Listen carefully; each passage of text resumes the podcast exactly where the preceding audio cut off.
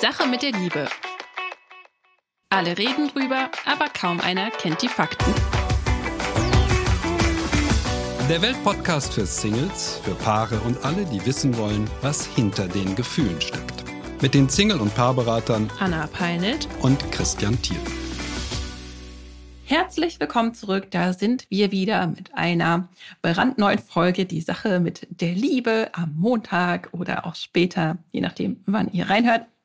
Wir haben in der letzten Folge schon angedeutet, dass es heute hm, um ein, eine Dynamik geht, die sich entwickeln kann, wenn ein Paar seine Krise nicht ernst nimmt, wie im Beispiel unserer Hörerin Julia, die uns geschrieben hat. Liebe Anna, lieber Christian, ein gesundes neues Jahr wünsche ich euch und an dieser Stelle ganz lieben Dank für drei Jahre Podcast. Zu Recht kann ich behaupten, dass er Auslöser für viele Veränderungen in meinem Leben war. Nach 24 Jahren Ehe habe ich mich, 52 Jahre alt, von meinem Mann getrennt, aber erst durch euch habe ich erkannt, was ich möchte und dass ich nicht mehr bereit war, ein liebloses Leben mit zu viel Arbeit, Haus, Hof, Garten, pflegebedürftigen Schwiegereltern, bei uns lebend, selbst Vollzeit berufstätig und ohne Hilfe zu leben. Es kam, wie es kommen musste. Ein Kollege machte mir schöne Augen, ein Klischee. Christian wird schmunzeln. Er ist 42 Jahre, war so ganz anders, aufmerksam, mir sehr zugewandt und sagt genau das, was ich hören wollte. Ich war emotional ausgehungert und mein Mann konnte noch nie Gefühle zeigen, geschweige denn sie in Worte fassen. Er konnte gut kritisieren, aber eben nie loben.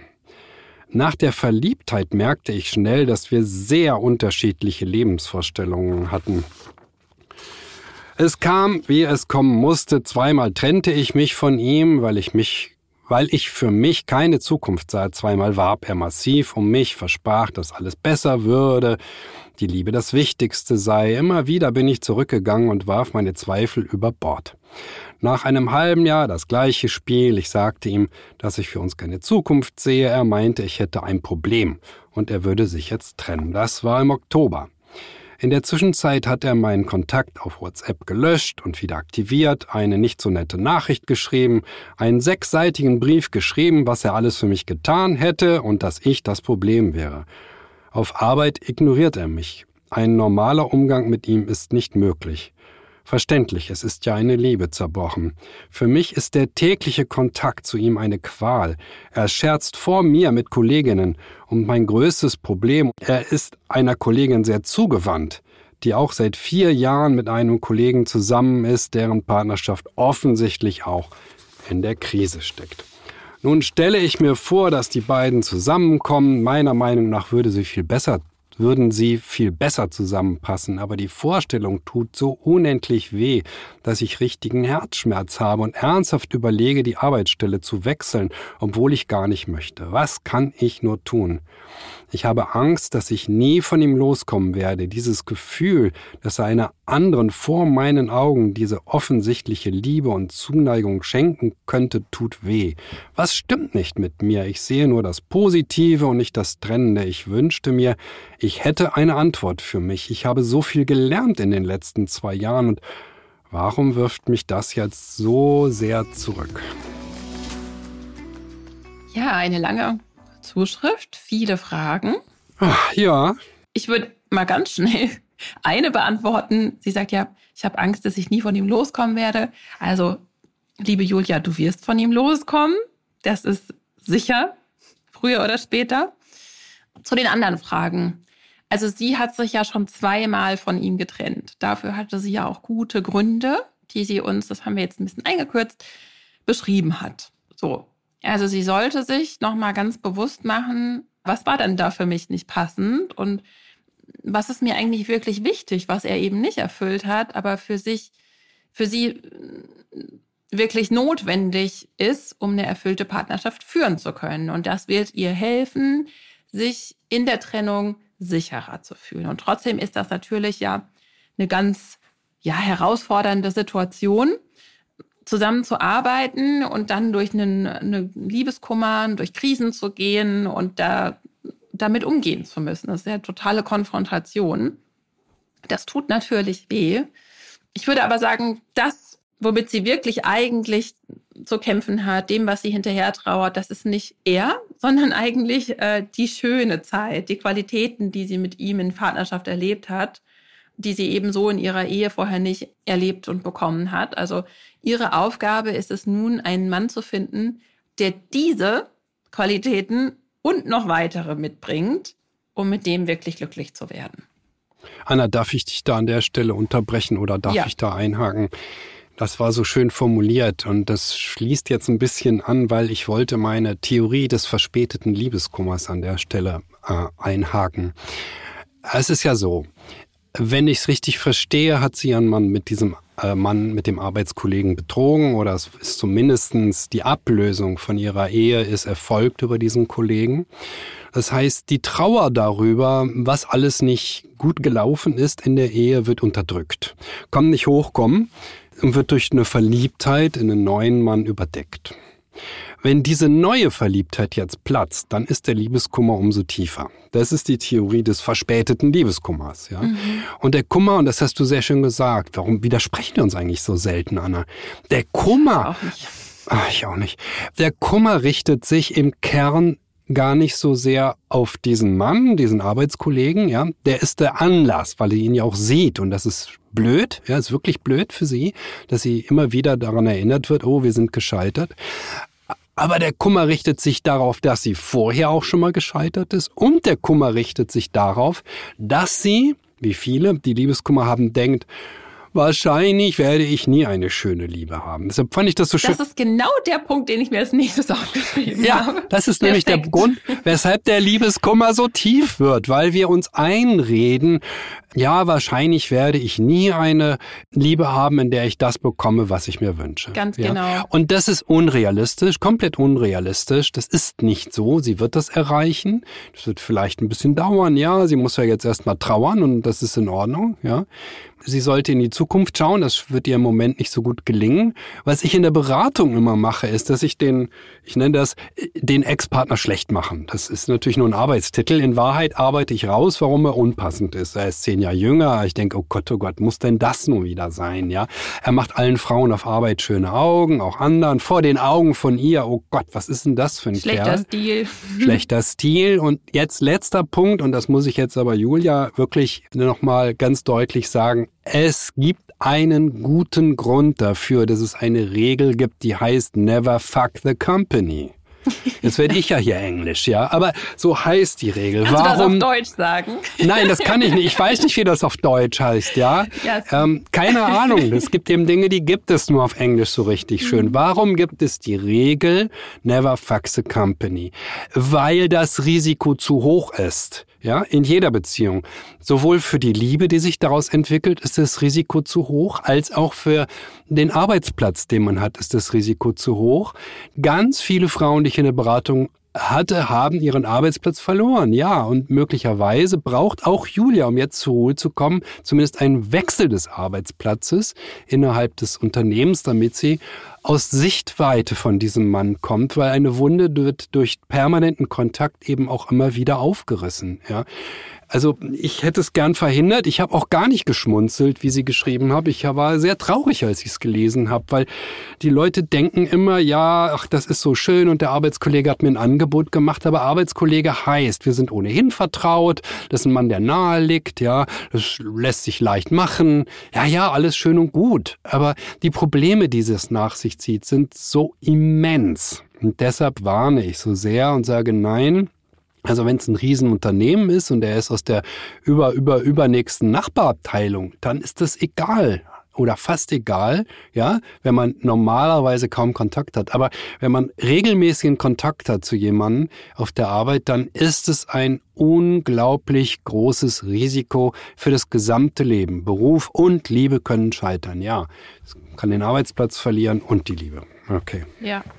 Wichtig ist es für sie, sich nochmal Augen, vor Augen zu führen, was hat eigentlich auch mit diesem Mann nicht gepasst. Es gab einen guten Grund, dass wir uns getrennt haben. dann, das, was ich, das Leid, was ich gerade erlebe, hat nichts damit zu tun, dass ich nie wieder jemanden finden würde, mit dem ich glücklich sein kann. Denn offensichtlich haben ja eigentlich beide nicht, sowohl ihr Ex-Mann als auch diese Beziehung nicht wirklich gepasst. Und jetzt lebt in ihr diese bewusste oder unbewusste Angst, dass sie das nicht mehr erleben würde, eine schöne Beziehung, gleichzeitig aber ständig damit konfrontiert wird, vielleicht sogar, wenn sie diesen Mann in einer neuen Beziehung dann beobachtet. Und deshalb gilt es für sie, wenn sie den Arbeitsplatz nicht wechseln möchte, wirklich nochmal an sich selbst zu arbeiten, ihren Wert zu erkennen, sich bewusst zu machen, ich bin auch ein toller Fang. Ich verdiene eine schöne Beziehung und ich arbeite vielleicht auch an Themen, die ich besser machen könnte, wie für jeden, das gilt für jeden mit Liebeskummer, ja. Und dann kann ich die Zuversicht halten, dass da jemand kommt, der besser zu mir passt, mit dem ich eine sehr schöne Beziehung erleben kann und entsprechend kann ich auch, wenn ich diese Überzeugung habe, den Weg dahin genießen. Dann verschwindet auch die Angst und die, diese Sorge, dass zwischen, was zwischen den Kollegen läuft. Dann kann sie sich noch ins Bewusstsein rufen, dass selbst wenn diese beiden Kollegen jetzt zusammenkommen, dass diese neue Verliebtheitsphase und auch wie er diese Frau umwirbt, nicht der eigentlichen Qualität der Partnerschaft entspricht, ja, äh, und da hilft es manchmal auch, dass wir uns die negativen Dinge wieder vor Augen halten, die eben nicht schön waren. Und selbst wenn die eine ganz tolle Partnerschaft dann am Ende führen würden, dann weil die beiden einfach besser zueinander passen. Wenn das aber alles nicht hilft, wenn sie, sie kennt sich ja selbst am besten, je nachdem wie, wie, ja, wie, wie schnell sie aus solchen Tälern wieder rauskommt, dann würde ich dir zustimmen, Christian, und sagen, das wäre meines Erachtens ein Akt der Selbstliebe, die Arbeitsstelle zu wechseln oder den Bereich wenn du denkst, das zieht meine Lebensqualität jetzt so nach unten und das und lang, langfristig wird mich das blockieren, auch in meiner Freude, in meiner Ausstrahlung, in meiner Offenheit für andere Männer, wenn ich mir einen neuen Partner wünsche, dann würde ich dir das tatsächlich nahelegen. Denn du kannst ja die anderen nicht wegzaubern. Also du kannst ja nicht sagen, mein Kollege und die Neue sollen jetzt die Arbeitsstelle wechseln. Also ich habe, das ist jetzt ein bisschen ein anderer Kontext, aber um auch zu zeigen, dass man auch ohne Manche Menschen verändern sich ja eher, wenn das Leid sehr, sehr stark wird. Aber ich habe beispielsweise eine Klientin, die ist alleinerziehende, zweifache Mutter. Die macht eine super Karriere mm, und hat jetzt für sich in unserer Zusammenarbeit erkannt, dass die Art, wie sie lebt und arbeitet, gar nicht zu ihrem Ziel, einen Mann für eine erfüllte Beziehung zu finden, passt. Also es gibt in ihrem Leben gar nicht genug Zeit, nicht genug Freude, um aktiv auf Partnersuche zu sein und auch überhaupt Platz in ihrem Leben für einen Mann zu haben. Und der Job, das kann sie sich ja auch unabhängig davon einfach mal überleben, überlegen, ist einfach das, womit wir die meiste Zeit verbringen, normalerweise. Und das hat sehr viel Einfluss auf unsere Lebensqualität. Und so hat sich meine Klientin zum Beispiel entschieden, obwohl das hm, kaum einer aus ihrem Team nachvollziehen konnte, dass sie jetzt einen anderen Job macht, einfach weil der ihr mehr Freude bringt und weil sie weiß, dass sie damit offener und anziehender auch für eine Liebe ist. Gleichzeitig hat sie auch mehr Zeit für die Partnersuche und das das war ihr Fokus. Also ich möchte eine schöne, erfüllte Beziehung führen. Was muss ich dafür tun? Und wenn Julia jetzt erkennt, das, was ich da erlebe, das setzt mir so zu, dass am Ende werde ich noch depressiv oder sonst was. Und gleichzeitig wünsche ich mir auch eine erfüllte Beziehung, kann aber gar nicht offen sein, weil ich permanent an diesen Mann erinnert werde. Dann kommt es immer darauf an, was und wie will man leben. Und dann gilt es, die Bedingungen auch entsprechend zu erfüllen. Wenn also Julia jetzt weiß, das ist nur eine Phase, in der sie sich auf sich konzentrieren kann, mm, in der sie an sich arbeiten kann, ihre Partnersuche aktiv angehen kann, ihren Liebeskummer abschließen und dann einen Mann treffen, der besser zu ihr passt, dann würde ich sagen, bleib ruhig da, wo du bist und wünsche den beiden früher oder später einfach alles Gute. Freu dich vielleicht sogar dann mit ihnen. Und es gibt auch Wege und Lösungen, damit umzugehen, wie wir schon gesagt haben.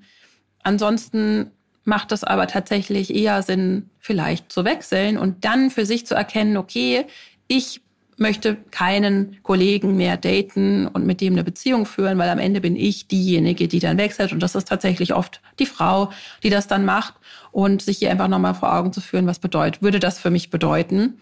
Welchen Weg sie jetzt für sich wählt, muss sie natürlich selbst entscheiden und dafür wünsche ich ihr alles Gute. Das mit dem Liebeskummer, das ist insofern eine ganz spannende Sache. Sie fragt ja, warum wirft mich das so zurück? Ja? Mhm. Liebeskummer kommt in der Beratung in dieser Form, in dieser akuten Form bei mir hm, zwar pausenlos vor, im Sinne von regelmäßig, aber eben nicht pausenlos im Sinne von häufig. Also etwa einmal im Jahr ne, oder ein bis zweimal im Jahr habe ich richtig heftigen Liebeskummer in der Beratung. Und ich mache das auch leidenschaftlich gerne, weil es so einfach ist. Und es hat sich herausgestellt, bei den aller, aller, allermeisten, die zu mir kamen, und das geht ja jetzt 25 Jahre, mache ich das, ähm, ist das, was ich durchsetzen musste, damit es ihm besser ging, tatsächlich die Regel kein Kontakt. Es waren fast immer Männer, es gab ein paar Frauen, aber die meisten waren Männer, die haben sich dadurch destabilisiert, dass sie immer weiter Kontakt gehalten haben. Und dieser Kontakt hat dazu geführt, dass die Wunde nicht verheilte. Und ich finde, das muss man einfach ernst nehmen. Es ist ja keine allzu komplizierte Regel, kein Kontakt. Das ist sehr simpel. Ja, kein Kontakt heißt kein Kontakt. Ja, kein. Null. Es ist einfach die Wunde heilen lassen ne? und nicht ständig ja. wieder abziehen und dran rumknibbeln mhm.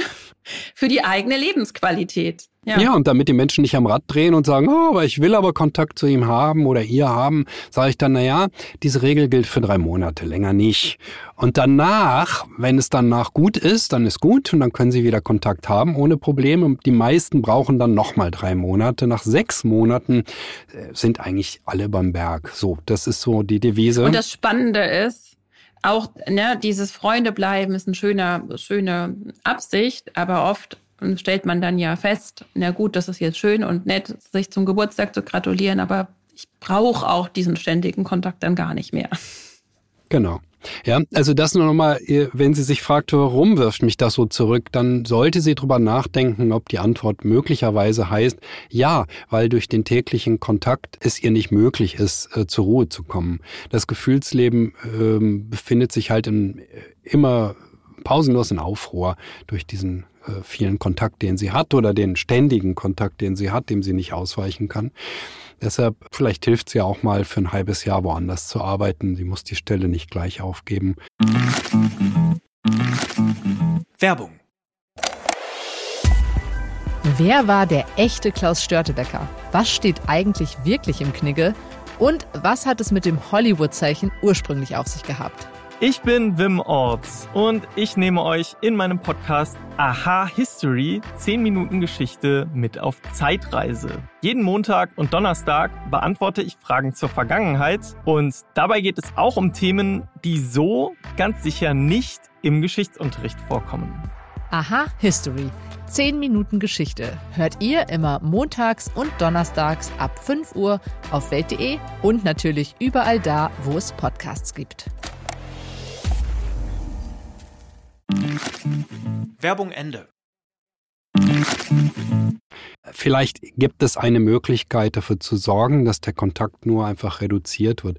Das könnte helfen. Ja, das ist eben das, äh, was mich so, ähm, also das ist einfach ein Erfahrungswissen aus der Beratung raus, dass ich festgestellt habe, bei den aller, allermeisten reicht dieses kein Kontakt und bei den aller, allermeisten reicht es, wenn man äh, in der Beratung sehr gezielte Fragen stellt, kritische Fragen zum letzten Partner, äh, und dann so ein bisschen den Kopf schüttelt und sagt, was, das hat er gemacht, oh weh, oh weh. Und also deutlich macht, na ja, das war ja wohl nicht der Passende. Das ist ja auch klar, dass er nicht passend war.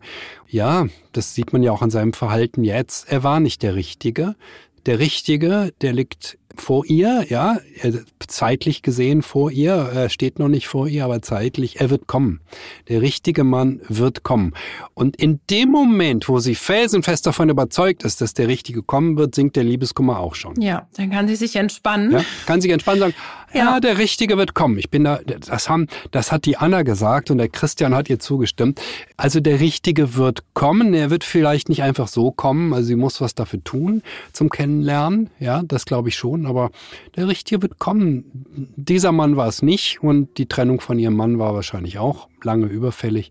Aber der passende Partner ähm, wird irgendwann an ihrer Seite sein. Ja. So, Julia, ich hoffe, wir haben ein bisschen Mut machen können. Das hoffe ich auch, aber ich denke, wenn ich das so hören würde, mir würde das wahrscheinlich helfen. Also Julia, alles Gute für dich und wir dürfen wirklich in der Liebe aufhören zu denken, das ist alles so eine Schicksalsgeschichte und wir haben in diesem Leben, kriegen wir zwei Optionen und wir müssen halt ähm, das geringere Übel wählen und uns damit abfinden und so ist es halt nicht. Ja, wir haben das in der Hand und wir können ganz viele Dinge tun um unser Ziel auch zu realisieren. Und wir, was wir hier mitgeben können, sind immer nur Tipps und hm, ja, Ideen und was ihr dann draus macht und ob ihr die annehmen wollt und je nachdem, welches Ziel ihr höher gewichtet, das liegt dann in eurer Hand tatsächlich. Können wir nicht abnehmen. Okay. So, also Post weiterhin an, wenn ihr uns schreiben wollt, liebe.welt.de Und du sagst dann immer noch das mit den, mit den Bewertungen. Und wir Anna, freuen ne? uns auch sehr Wir über freuen uns. positive Mm. Bewertungen, Ja. denn wir kriegen ja auch ganz tolle Liebesbriefe von euch, wie sehr wir euch helfen und ähm, was ihr schon alles gelernt habt. Und das ist schön, wenn ihr das auch nochmal über fünf Sterne ausdrückt, sodass der Podcast einfach auch noch andere Menschen erreichen kann. Gut. Und ähm, ja, wie machen wir weiter? Keine Ahnung.